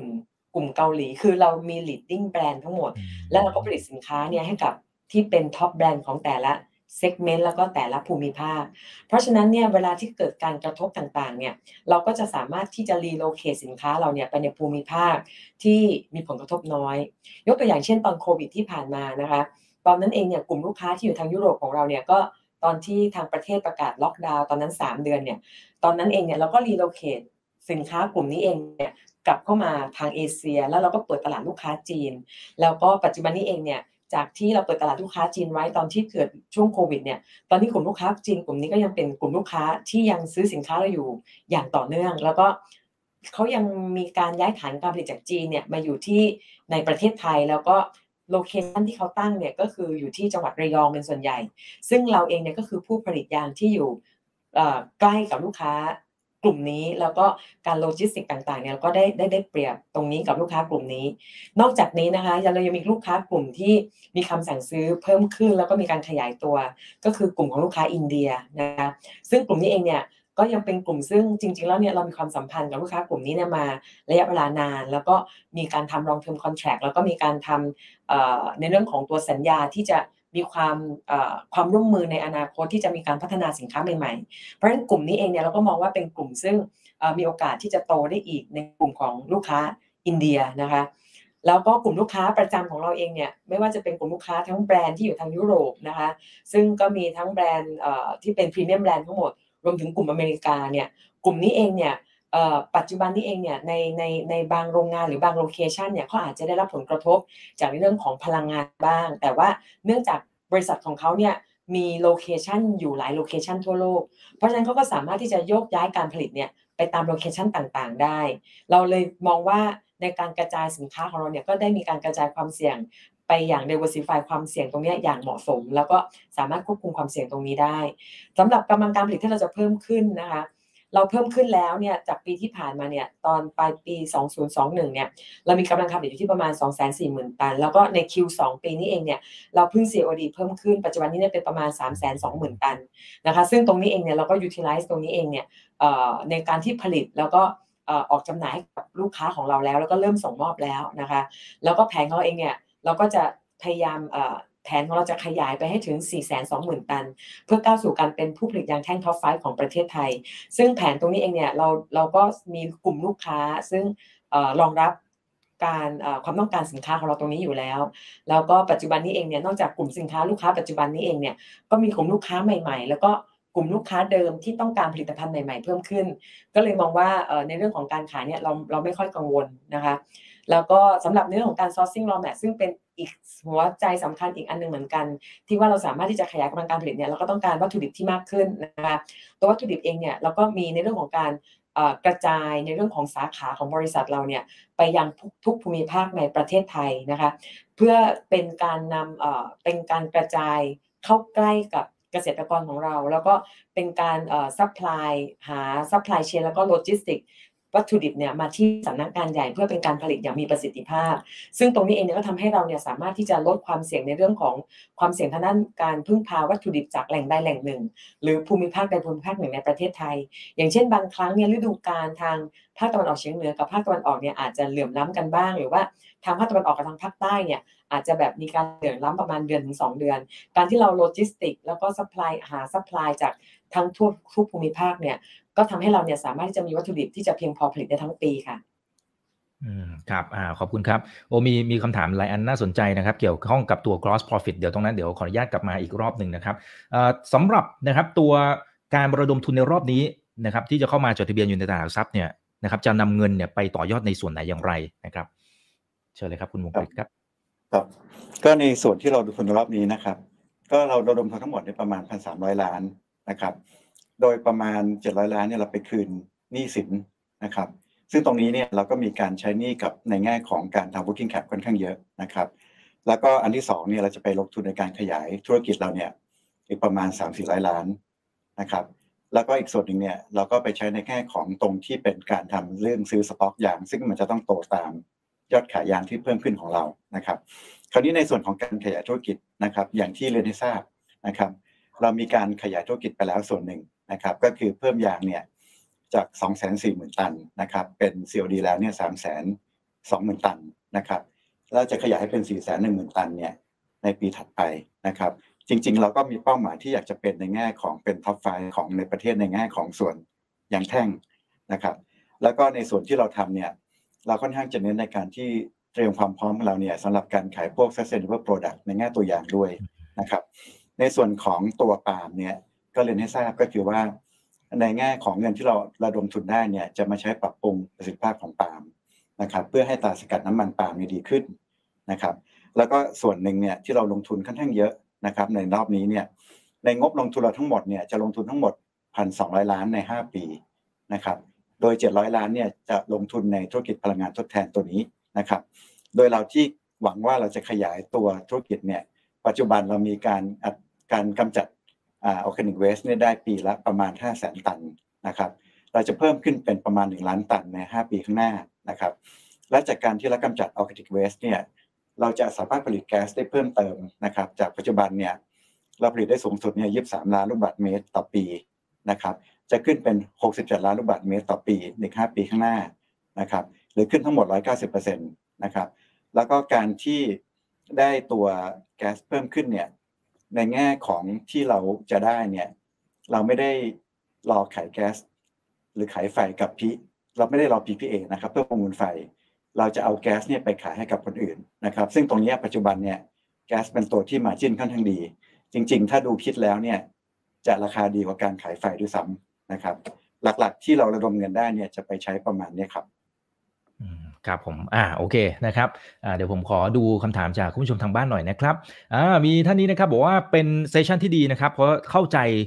ลักษณะของการทำธุรกิจของผู้บริหารเพิ่มมากยิ่งขึ้นนะครับ แล้วก็รู้เลยว่าผู้บริหารรู้จริงนะครับ ลงมือทำจริงนะครับ อ่า แล้วก็คุณมงคลนะครับ ก็บอกว่าดีครับ ได้รับฟังข้อมูลที่เป็นประโยชน์อย่างมากนะ นะครับ โอเค นะครับ ทีนี้ผมขออนุญาตดูคำถามนี้หน่อยนะครับเขาบอกว่าทำไมผู้บริหารถึงมองเป้าหมายในการเติบโต 22,000 ล้านบาท อ่านะและอาจจะพ่วงไปตรงนี้ด้วยนะครับ ผมผมไปสืบมาบอกว่า IPO เนี่ย270 ล้านหุ้นเนี่ยโอ้ขายเกลี้ยงเลย เสียงตอบรับดีมาก มันสะท้อนความคาดหวังในมุมไหนบ้างครับผมอ่าแล้วก็ตัวเป้าหมายตรงนี้ด้วยนะครับค่ะ คืออันนี้ก็เอ่อที่เราเพิ่งเปิดเอ่อระดมทุนแล้วก็ขายออกไปเนี่ยก็ต้องขอขอบคุณนักลงทุนทุกท่านที่ให้ความสนใจนะคะ ก็ตอนนี้เนี่ยเราก็พร้อมแล้วในวันที่ 30 นี้ที่จะเข้าเอ่อ first day trade นะคะสำหรับเอ่อในเรื่องของ การขยายของเราแล้วก็แนวโน้มในเรื่องของการทำธุรกิจเนี่ยเราก็มองว่าจริง ๆ แล้วเนี่ยปัจจุบันนี้เองเนี่ยสิ่งที่เราพยายามทำเนี่ยก็คือเราต้องการที่จะสร้างโมเดลธุรกิจที่จะทำอย่างไรให้ในอนาคตเนี่ยมันเป็นการเติบโตต่อไป แล้วก็เป็นการที่จะสามารถที่จะสร้างประโยชน์ร่วมกัน แล้วก็ สร้างในเรื่องของโมเดลธุรกิจที่สามารถที่จะเติบโตไปได้ทั้งเกษตรกร แล้วก็บริษัทแล้วก็ลูกค้าของเรานะคะ ทีนี้เนี่ยสิ่งที่เราพยายามทำณวันนี้เนี่ยเรามองว่าการที่ลูกค้าเรามีการเติบโตนะครับปกติเนี่ยเขาจะโตอยู่แล้วเฉลี่ยประมาณปีละ5%นะคะแล้วก็บางรายลูกค้าเนี่ยตอนนี้ออกแผนมาแล้วที่ว่าจะมีการขยายกำลังการผลิต เพราะว่าลูกค้าเนี่ยจะต้องเตรียมปรับกระบวนการ ปรับในเรื่องของผลิตภัณฑ์ ให้ไปรองรับ กับ New S Curve ใหม่ของอุตสาหกรรมยานยนต์ก็คือรถยนต์ EV เพราะฉะนั้นเนี่ยเรามองว่าเป้าที่เราจะตั้งเป้าต่อไปในการในแผน 5 ปีข้างหน้าเนี่ยที่เป้าจาก 11,000 ล้านจะเป็น 22,000 ล้านเนี่ยจริงๆแล้วเป็นเป้าซึ่งเอ่อเรามองว่ามันมันเป็นเป้าซึ่งเราสามารถที่จะ deliver ได้ เพราะว่าแผนการขยายของเรานะคะจากในเรื่องของการขยายเรื่องของตัวยางพารานะคะจาก204,000เนี่ยไปเป็น402,000แผนเรื่องของการผลิต ปรับปรุงประสิทธิภาพน้ำมันปาล์มเนี่ยเราจะสามารถขยายจากการผลิตจาก 500,000 ตันปาล์มทลายต่อปีเนี่ยเป็นประมาณ 750,000 ตันปาล์มทลายต่อปี แล้วโดยเฉพาะตัวพลังงานทดแทนเนี่ยที่เราจะขยายการผลิตแก๊สจะขยายสูงถึง 191%แล้วก็การรับกำจัดก๊าซอินทรีย์เนี่ยจะขยายจากประมาณ 5-6แสนตันไปเป็น 1 ล้านตันเนี่ยเพราะฉะนั้นเนี่ยในธุรกิจโมเดลที่เราจะมีการปรับเปลี่ยนไปก็คือว่า จากการที่เราผลิตแก๊สเพื่อนำมาใช้เอง และเป็นการลดต้นทุนภายใน ในอนาคตเนี่ยเราจะผลิตแก๊สเพื่อเป็นการขายออกสู่อุตสาหกรรมภายนอก กลุ่มอุตสาหกรรมที่จะมาเป็นลูกค้าของเราก็คือกลุ่มที่เป็นโรงงาน ที่จะมีความจำเป็นต้องใช้พวกแก๊ส LPG แก๊ส LNG หรือแม้กระทั่งน้ำมันเตานะคะที่ใช้ในกระบวนการผลิต และผลิตสินค้าเพื่อที่จะนำส่งไปที่ประเทศทางยุโรปแล้วติดปัญหาเรื่องของ CBAM กลุ่มนี้จำเป็นที่ต้องปรับเปลี่ยนพลังงานจากแก๊สเนี่ยมาใช้เป็นพลังงานชีวภาพ ซึ่งการทำพลังงานชีวภาพเนี่ยมีความท้าทายมากกว่าการผลิตแค่พลังงานแสงอาทิตย์ หรือการใช้โซลาร์เซลล์นะคะซึ่งการใช้โซลาร์เซลล์การผลิตพลังงานจากชีวมวลเนี่ยจะส่วนใหญ่เนี่ยจะเป็นผลิตเพื่อเอาไปเป็นกระแสไฟฟ้า แล้วก็เป็นการใช้ไฟฟ้าจากพลังงานทดแทน แต่การใช้ถ้าคุณใช้แก๊สเป็นพลังงานเนี่ย คุณมีความจำเป็นที่จะต้องมีการเปลี่ยนแปลงการใช้พลังงานชีวภาพมากขึ้น ซึ่งเราเนี่ยจะตอบโจทย์กลุ่มลูกค้ากลุ่มนี้นะคะ เราเลยมองว่าเป้าหมายจาก 11,000 ล้านเป็น 22,000 ล้านเนี่ย เรามองว่าเป็นเป้าหมายซึ่งเราก็ทำตัว business model ของเราออกมา แล้วเราคิดว่านอกจากการเติบโตของยอดขายที่เพิ่มขึ้นแล้วเนี่ย เรายังมองว่าเรายังมีโอกาสที่จะทำให้อัตราการเติบโต หรือว่าการรักษาไอตัว profit margin เนี่ยสามารถที่จะสามารถรักษา ได้ได้ profit margin ได้อย่างต่อเนื่องอะค่ะอืมครับอ่าขอบพระคุณครับอ่ามีท่านนี้นะครับเขาบอกเขาจดไม่ทันนะฮะว่าอ่าจุดเด่น เพราะว่าอ่าเขาเขาอธิบายอย่างนี้ครับนะบอกว่าอุอุตสาห์เขียนออกมาให้นะครับเขาบอกว่าอ่าผู้บริหารพูดจุดเด่น มันมีหลายจุดในระหว่างที่เราคุยกันนะครับนี่เผื่อแป๊บเดียวนี่เกือบชั่วโมงหนึงนะครับคุยกันเพลินมากเขาบอกเขาจดไม่ทันนะครับอ่าทราบว่ามีข้อดีหลายอย่างนะครับ แต่อยากจะขออนุญาตจดหน่อยนะครับ เชิญเลยครับคุณนุชครับค่ะ อ่าจุดเด่นแรกเลยนะคะ ก็คือสินค้าของเรานะคะ สินค้าของเราเนี่ยเป็นสินค้าที่ได้รับการ approve จากผู้ผลิตยางล้อชั้นนำทั่วโลกนะคะโดยที่เรามีกลุ่มลูกค้าของเราเนี่ยกระจายอยู่ทุกทวีป แล้วก็เราเน้นเป็น premium quality product นะซึ่งแตกต่างจากการผลิตเป็น mass product ทั่วไป อันที่สองเลยเนี่ยสินค้าที่เราผลิตเนี่ยลูกค้าเนี่ยเลือกใช้นำไปผลิตเป็นชิ้นส่วนที่สำคัญในยางล้อรถยนต์ แล้วก็สินค้าของเราเนี่ยในบางชิ้นส่วนเนี่ย ลูกค้าเนี่ยสามารถนำไปใช้ทดแทนยางแผ่นได้นะคะ อันต่อมาเลยเนี่ยสินค้าของเรานะคะ เราคือผู้นำในการผลิต sustainable material sustainable material หมายถึงว่า เราเป็นผู้ผลิตวัตถุดิบที่นำไปใช้ แล้วเป็นวัตถุดิบที่ได้รับมาตรฐานความยั่งยืน ผลิตด้วยกระบวนการผลิตที่เป็นมิตรต่อสิ่งแวดล้อม และเป็นสินค้าที่ปลดปล่อยคาร์บอนต่ำ รวมถึงสามารถตรวจสอบย้อนกลับถึงแหล่งที่มาของวัตถุดิบได้ นโยบายในอนาคตของลูกค้าพรีเมียมแบรนด์เนี่ยจะต้องการที่เป็น sustainable material มากขึ้น แล้วก็มี requirement ว่าในอนาคตเนี่ยผู้ประกอบการที่ผลิตวัตถุดิบที่ไม่สามารถปรับเปลี่ยนกระบวนการให้เป็น sustainable material ได้เนี่ย ลูกค้าอาจจะต้องมีการลดในเรื่องของการสั่งซื้อลงไป ซึ่งเราปัจจุบันนี้เองเนี่ยเราตอบโจทย์ตรงนี้กับลูกค้าในอนาคตแล้ว เพราะฉะนั้นเรามองว่าอันนี้เป็นโอกาสในอนาคตที่เราสามารถที่จะขยายการขายได้มากขึ้น นอกจากนี้นะคะบริษัทของเราเนี่ยเราครอบคลุมพืชเศรษฐกิจหลักของประเทศไทยทั้งสองตัว คือยางพาราและปาล์มน้ำมันนะคะ แล้วก็เรามีการ diversify ธุรกิจของเราเนี่ย ไปสู่ธุรกิจพลังงานทดแทน แล้วก็การบริหารจัดการการอินทรีย์ ซึ่งเป็นธุรกิจที่มีมาจิ้นที่สูงกว่า แล้วก็ทำให้เราเนี่ยสามารถที่จะลดความเสี่ยงในการพึ่งพากำไรจากสินค้าเกษตรแต่เพียงอย่างเดียวนะคะ นอกจากนี้นะคะโรงงานของเรานะคะยังเป็นโรงงานที่ได้รับมาตรฐาน ทั้งทางด้านคุณภาพแล้วก็กระบวนการจัดการ อย่างที่แจ้งให้ทราบนะคะ เราคือผู้ผลิตรายแรกที่เป็นผู้ผลิตยางแท่งมาตรฐานความยั่งยืน เราเป็นผู้ผลิตน้ำยางข้นรายแรกและรายเดียวในปัจจุบัน ที่ได้รับมาตรฐาน Global Organic Latex และเรายังมีมาตรฐานการจัดการสวนปาล์มอย่างยั่งยืน เราเป็นองค์กรที่ปลดปล่อยคาร์บอนไดออกไซด์ต่ำนะคะตามมาตรฐาน Eco Factory ที่เราได้รับ และเรายังได้รับในเรื่องของมาตรฐาน Green Industry แล้วก็ Carbon Reduction นะคะนอกจากนี้เนี่ยสินค้าของเรานะคะเป็นสินค้าที่ได้รับการรับรอง Carbon Footprint ว่าเป็นผลิตภัณฑ์ที่เป็น Low Carbon Product ที่เป็นมิตรต่อสิ่งแวดล้อม และปลดปล่อยคาร์บอนต่ำกว่าค่าเฉลี่ยของอุตสาหกรรม เรายังเป็นองค์กรที่ได้รางวัลคุณภาพจากลูกค้าชั้นนำระดับโลก เราได้รับรางวัล Best Supplier จาก Bridgestone Sumitomo แล้วก็ Pirelli ในปีที่ผ่านมานะคะ เรายังได้รับรางวัล Sustainability Award จาก Pirelli แล้วก็ Apollo นะคะแล้วก็เราเป็นโรงงานยางแท่งในประเทศไทยเพียงรายไม่กี่รายนะคะ ที่มี partnership ที่ดีกับลูกค้าที่เป็น global strategic partner ซึ่งปัจจุบันนี้เราคือมีทั้ง Sumitomo Rubber Industry แล้วก็ Sam Darby นะคะซึ่งในปัจจุบันเนี่ยเราก็สามารถที่จะมีความร่วมมือทางธุรกิจ แล้วก็ในอนาคตเนี่ยเราก็มองว่าเราเองเนี่ยสามารถที่จะเป็น strategic partner กับ global customer อื่น ๆ ได้ เพื่อสร้างความยั่งยืนในอุตสาหกรรมปั๊มน้ำมันของเรา สาเหตุที่เรามองว่าเราเป็น global strategic partner เนี่ยเพราะว่า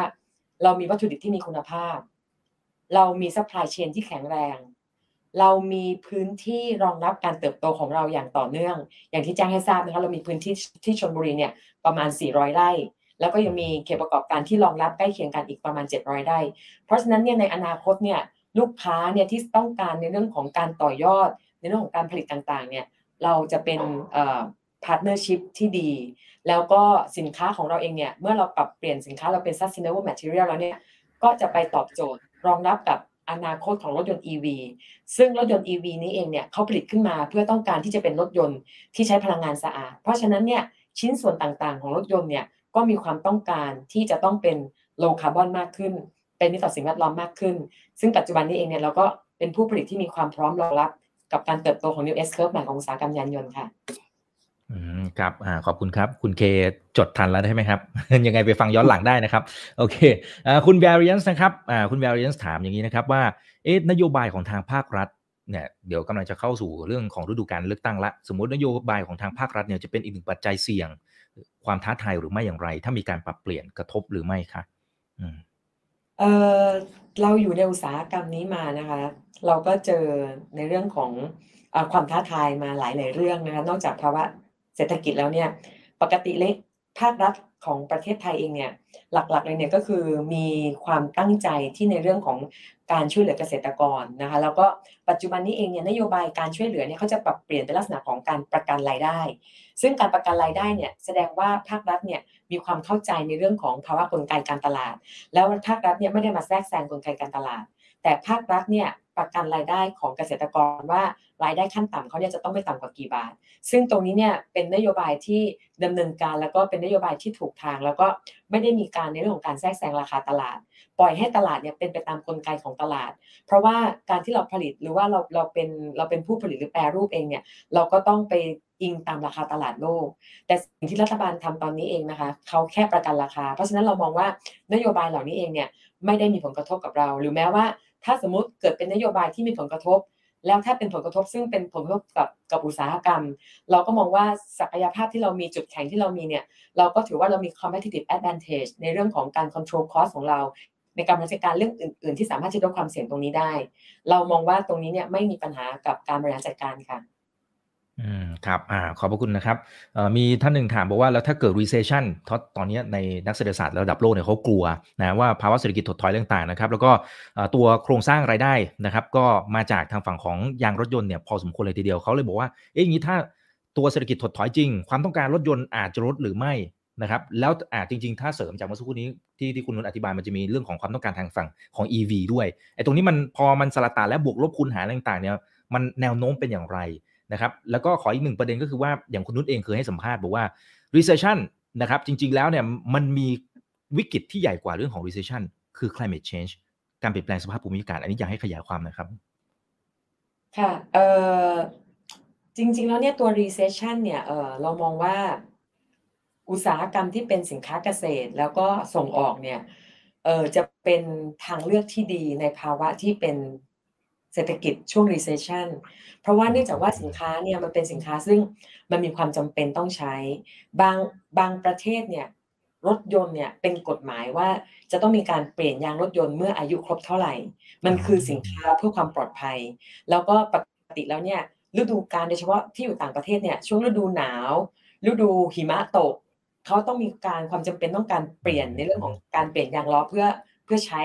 กับสภาพภูมิอากาศของแต่ละประเทศ เพราะฉะนั้นเนี่ยจริง ๆ แล้วในประเทศในในทั่วโลกเนี่ยมันจะมีรถยนต์ที่วิ่งอยู่เนี่ยเป็นรถยนต์เก่าเนี่ยประมาณ 1,400 กว่าล้านคันเนี่ยกลุ่มนี้เองเนี่ยเป็นกลุ่มซึ่งยังมีความจาเป็นจำเป็นที่จะต้องในเรื่องของการเปลี่ยน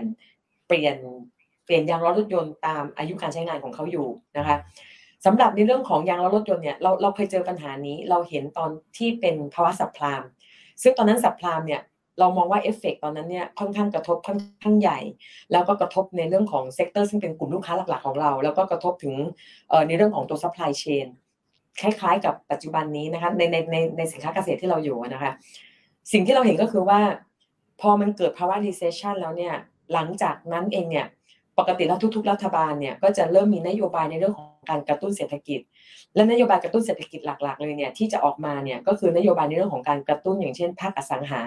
แล้วก็ในเรื่องของภาคอุตสาหกรรมยานยนต์นะคะตอนที่เกิด recession เออตอนที่เกิดภาวะสัพพลามเนี่ยหลังจากปัญหาสัพพลามหนึ่งปีเนี่ยหลังจากนั้น 3 ปีราคายางนะคะขยับขึ้นจาก 50 กว่าบาทเนี่ยไปแตะที่ 200 บาทเลย 3 ปีต่อเนื่องกัน เกิดจากการที่ทุกๆ รัฐบาลเนี่ยให้ในเรื่องของมาตรการกระตุ้นออกมาตอนนั้นนะคะตอนนี้เองที่เราเห็นเนี่ยก็คือว่า ในขณะที่เรามีภาวะ recession เนี่ยแต่ทุกๆ รัฐบาลเนี่ยก็ยังมองเห็นในเรื่องของปัญหาเรื่องของ climate change เพราะนั้นนโยบายเกี่ยวกับเรื่องการปรับเปลี่ยนรถยนต์ EV การใช้พลังงานสะอาด การในเรื่องของการลดการปล่อยปล่อยคาร์บอนเนี่ยเรามองว่าเป็นนโยบายซึ่งมันไม่ใช่แค่เทรนด์ละอันนี้คือมันคือปัญหาที่ผู้ประกอบการเนี่ยต้องร่วมกันทำเราเลยมองว่า จากนโยบายที่เขาประกาศออกมาเนี่ยไม่ว่าจะเป็นนโยบาย 2030 ของอเมริกาที่รถยนต์ EV จะต้องมีไม่ต่ำกว่า 50%หรือว่าในทางประเทศยุโรปที่ต้องเป็น 100%รถยนต์ EV เนี่ยเรามองยังไงก็แล้วแต่เนี่ยหลังจากที่มันเกิดภาวะ recession แล้วเนี่ยหลังจากนั้นเนี่ย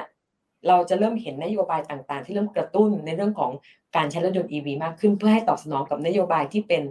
ลักษณะของที่การการลดคาร์บอน หรือว่าการใช้พลังงานสะอาดมากขึ้น เรายังจะเห็นว่าตอนนี้เองเนี่ยอย่างประเทศจีนเนี่ยเริ่มประกาศนโยบายในเรื่องของการลดการซื้อรถยนต์ EV การให้ subsidy ต่างๆ หรือว่าประเทศไทยที่ส่งเสริมในเรื่องของอุตสาหกรรมรถยนต์ EV มากขึ้น เพราะฉะนั้นเราเลยมองว่า recession มานะคะ แต่ว่ามันมีมาตรการอื่น ๆ ที่ทางภาครัฐแต่ละประเทศเนี่ยเตรียมรองรับมาตรการนี้ แล้วถ้าสมมติว่าเราเห็นว่าในเรื่องของรถยนต์ EV เนี่ยเป็น new S curve มาได้มาจริง แล้วก็ มีการปรับเปลี่ยนที่จะต้องเกิดเกิดการปรับเปลี่ยนอุตสาหกรรมในอุตสาหกรรมยานยนต์จริงเนี่ยเรามองว่าอุตสาหกรรมยางพาราเนี่ยจะได้รับประโยชน์จาก recession ช่วงนี้ในอนาคตอันใกล้ค่ะอืมครับอ่าขอบพระคุณครับอ่าเดี๋ยวมีจริง ๆคำถามเยอะมากเลยนะครับ แต่เท่าที่ดูเวลาผมว่าอาจจะได้อีกสัก1นถึงสคำถามนะครับอ่าเกรงใจเรื่องของเวลาของผู้บริหารนะครับอ่าคุณแนทนะครับถามน่าสนใจเขาบอกว่าเคยเกิดปัญหา ราคายางที่มีความผันผวนมาก ๆ ขึ้นขึ้นลงขึ้นขึ้นลงลงนะครับจนกระทั่งระบบ real time management ที่คุณนุชได้อธิบายไปไม่สามารถรักษาตัว gross profit margin ได้หรือไม่คะ มีเหตุการณ์แบบนั้นไหมคะ อืมเอ่อในอดีตที่เราเคยเจอเนี่ย เราเคยอยู่ในช่วงที่ราคายางเนี่ยเอ่อสิบกว่าบาทนะคะแล้วก็เอ่อขยับไปอยู่ที่สามสิบสูงสุดที่สองร้อยบาท แล้วก็ภายใน ไม่ถึงหนึ่งไตรมาสราคาขยับลง แล้วก็ลงมาถึง 3 กิโลร้อยนะคะ แล้วก็ปัจจุบันนี้เองเนี่ยอยู่ช่วงระยะเวลาแต่ 40 ราคาตั้งแต่ 40ถึง60 บาท เรามองว่าจริง ๆ แล้วเนี่ยคำว่า real time management เนี่ยก็คือเป็นการที่เราเนี่ยสามารถที่จะรักษา position ของเรา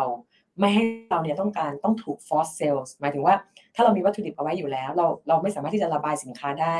แล้วเราต้องถูก force sales แล้วก็ทำให้เราต้องไปขายที่ราคาต่ำถามว่าจังหวะนี้เองเนี่ยมันก็อาจจะเป็นไปได้เกิดขึ้นได้นะคะ แต่ว่าสิ่งที่เราต้องการที่เราเตรียมรองรับไว้ก็คือว่า เรามีการกระจายในเรื่องของตัว long term contract เรามีการกระจายในเรื่องสัดส่วนในเรื่องของตัว spot contract ทำให้กรณีที่ราคาเนี่ยมีการเหวี่ยงขึ้นลง แล้วไม่สามารถ adjust real time management ได้เนี่ยเรายังมีตัว long term contract ที่เรามีอยู่ในพอร์ตเราเนี่ยประมาณ 40%เนี่ยสามารถมา absorb ส่วนนี้ได้ เพราะฉะนั้นเนี่ยเราก็จะมีระยะเวลานะคะอาจจะสักประมาณสัปดาห์หนึ่งหรือ 2 สัปดาห์ในการ adjust positioning ของเรานะคะแล้วก็จริง ๆ แล้วราคายางเนี่ยที่มีความผันผวนเนี่ยอันนี้คือจริง ๆ แล้วมันคือเราเราจะมองว่าเป็นเสน่ห์ของธุรกิจนะเพราะว่าในจังหวะที่มันมีความผันผวนเนี่ยมันเป็นจังหวะซึ่งผู้ประกอบการเนี่ยสามารถที่จะ บริหารจัดการแล้วสามารถที่จะจริง ๆ แล้วเนี่ยมันเป็นจังหวะในการที่เราจะสร้าง extra margin ได้ด้วยซ้ำจังหวะที่เกิดการผันผวนนะคะ อย่างยกตัวอย่างเช่น กรณีที่สมมติว่าราคายางสมมติว่ามันมีลักษณะของการดาวเทรนนะคะกรณีที่ดาวเทรนเนี่ยเราก็ adjust positioning ของเรา อาจจะเป็นลักษณะของการขาย วันนี้พรุ่งนี้ค่อยปิด position บางส่วน เปิด position ได้ห้าสิบเปอร์เซ็นต์เราก็จะมีการบริหาร position แบบนี้ แล้วถ้าสมมติจังหวะที่ราคาขาขึ้นนะคะ เราก็สามารถที่จะรับซื้อวัตถุดิบ แล้วก็ค่อยขายพรุ่งนี้ที่เราสามารถทำอย่างนี้ได้ เพราะว่าเราขายตรงให้กับกลุ่มโรงงานลูกค้าโดยตรง เพราะฉะนั้นเนี่ยถ้าเป็นโรงงานลูกค้าโดยตรงเนี่ยลูกค้าต้องออกมาซื้อทุกสัปดาห์ ลูกค้าต้องมีการวางแผนโลจิสติกแล้วก็ Delivery เป็นประจำเพื่อให้แมทช์กับกระบวนการผลิตของลูกค้าทำให้เราเนี่ยสามารถที่จะเห็นในเรื่องของความต้องการทำให้เราสามารถที่จะวางแผนในเรื่องของ positioning ของเราในเรื่องของการ adjust เรื่องของตัว real time management ได้ค่ะอืมครับผมโอเคครับ ขอบคุณครับเอ่อมีท่านนี้นะครับบอกว่าชิบะคุณชิบะนะครับบอกว่ายางแท่งตอนนี้เนี่ย utilization rate ของเราอยู่ที่เท่าไหร่นะครับแล้วที่ทางบริษัทบอกว่าจะมีดีมานเข้ามารองรับเนี่ยตอนนี้ผลิตได้ ขยายเดี๋ยวนะครับ เข้ามารับเข้ามารองรับกำลังผลิตที่ขยายได้เต็มจำนวนไหมครับอ๋อโอเคนะครับอ่าตอนนี้ใช้ไปเท่าไหร่นะตัว utilization rate และตัวของใหม่นะครับ พอขยายกำลังการผลิตปุ๊บเนี่ย มันจะสามารถรองรับได้แค่ไหนอย่างไรนะครับตัว utilization rate เนี่ยเอ่อถ้าเราพูดเอ่อเราดูที่สิ้นปี 2021 นะ ตอนสิ้นปี 2021 utilization rate ของเราเนี่ย อยู่ที่ประมาณเกือบเกือบร้อยเปอร์เซ็นเลยนะคะ แล้วก็พอมาใน Q2 ปี 2022 เนี่ยเรามีการขยายจาก2 4 0 0 0เนี่ยมาเป็น 3 2 0 0 0 0 ตันเนี่ย ปัจจุบันนี้เองเนี่ย utilization rate อยู่ประมาณ 70กว่าเปอร์เซ็นต์ละ แล้วก็เราจะมาเอ่อจะเต็มแคปของที่เราขยายเนี่ยอยู่ประมาณ Q4 ปีนี้ค่ะครับผม อ่า โอเค นะครับ เดี๋ยวผมอาจจะขออนุญาตเป็นคำถามสุดท้ายนะครับ จริงๆคำถามมีหลายอันเลยนะฮะ นี่ครับ ตัวยางแท่งเห็นบางเจ้าเนี่ยนะครับเขามีการใช้ตัวโมเดล matching order เพื่อเป็นการลดความผันผวนของ gross profit margin ทาง TGH เองเนี่ยนะครับมีการใช้ลักษณะของโมเดลคล้ายๆกันไหมนะครับผมเออจริง ๆ แล้วคิดว่าน่าจะคล้าย ๆ กันนะคะ ก็คือลักษณะของ matching ก็คงจะเป็นลักษณะที่ซื้อแล้วก็แมทช์กับการขายเป็นการแมทช์ในเรื่องของ cover ความเสี่ยงเรื่องของราคานะคะ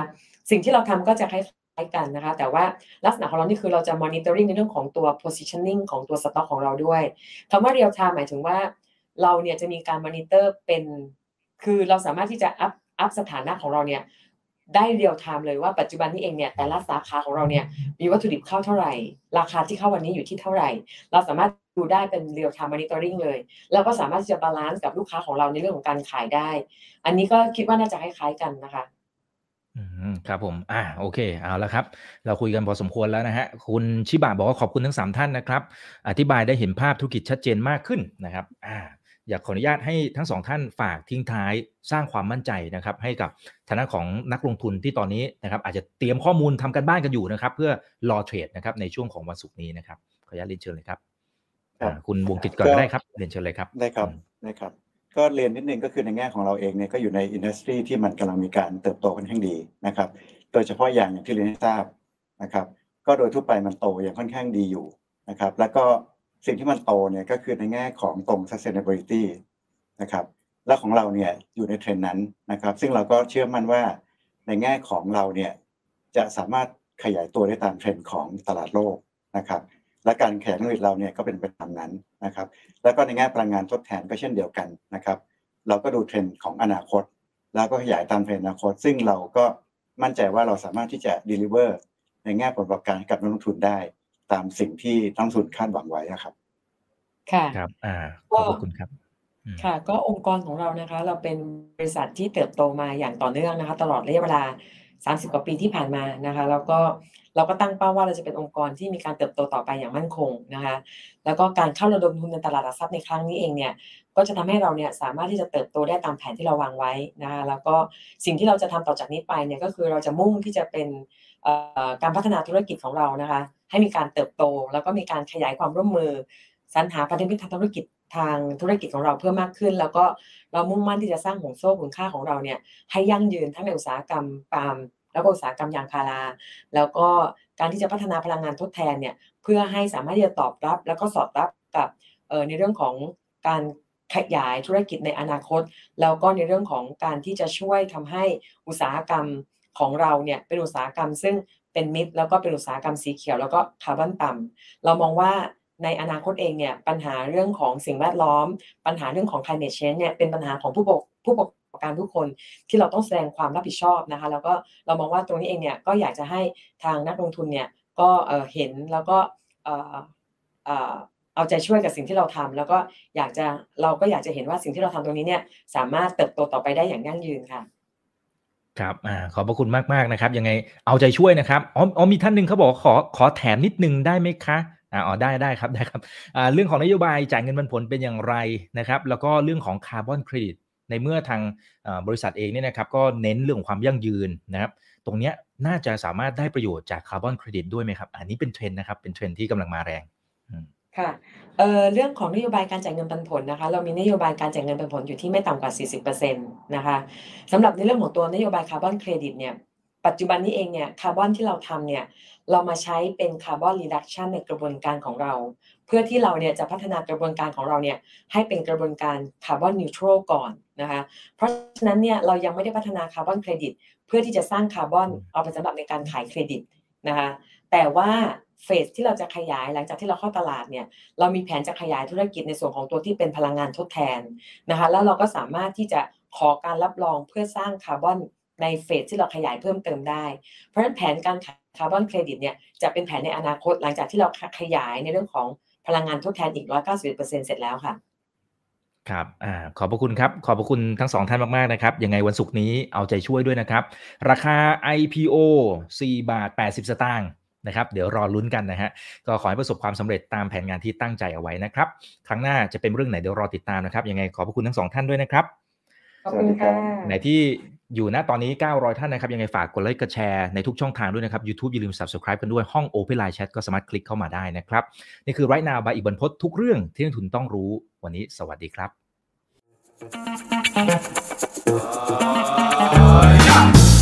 ถ้าชื่นชอบคอนเทนต์แบบนี้อย่าลืมกดติดตามช่องทางอื่นๆด้วยนะครับไม่ว่าจะเป็น Facebook, YouTube, Line Official, Instagram และ Twitter จะได้ไม่พลาดการวิเคราะห์และมุมมองเศรษฐกิจ และการลงทุนดีๆ แบบนี้ครับ